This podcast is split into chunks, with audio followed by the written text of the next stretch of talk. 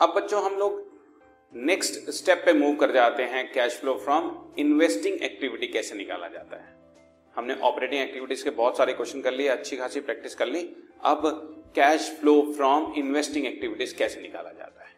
आप जरा चेक करें, आपको क्वेश्चन में मशीनरी गिवन है एक्यूमुलेटेड डेप्रिसिएशन गिवन है फर्नीचर गिवन है। मशीनरी एट कॉस्ट गिवन है और उसके अगेंस्ट डेप्रिसिएशन दिया हुआ है। और फर्नीचर की फिगर दी हुई है।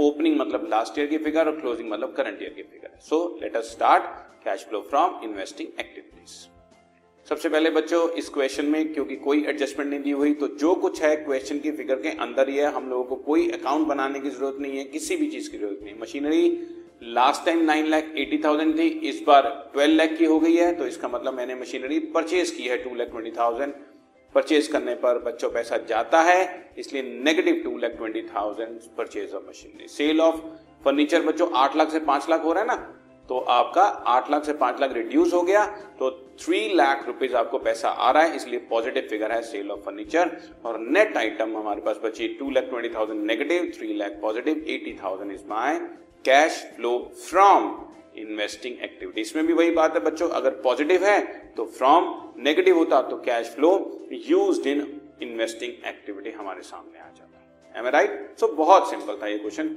ऑटोमेटिकली हो गया।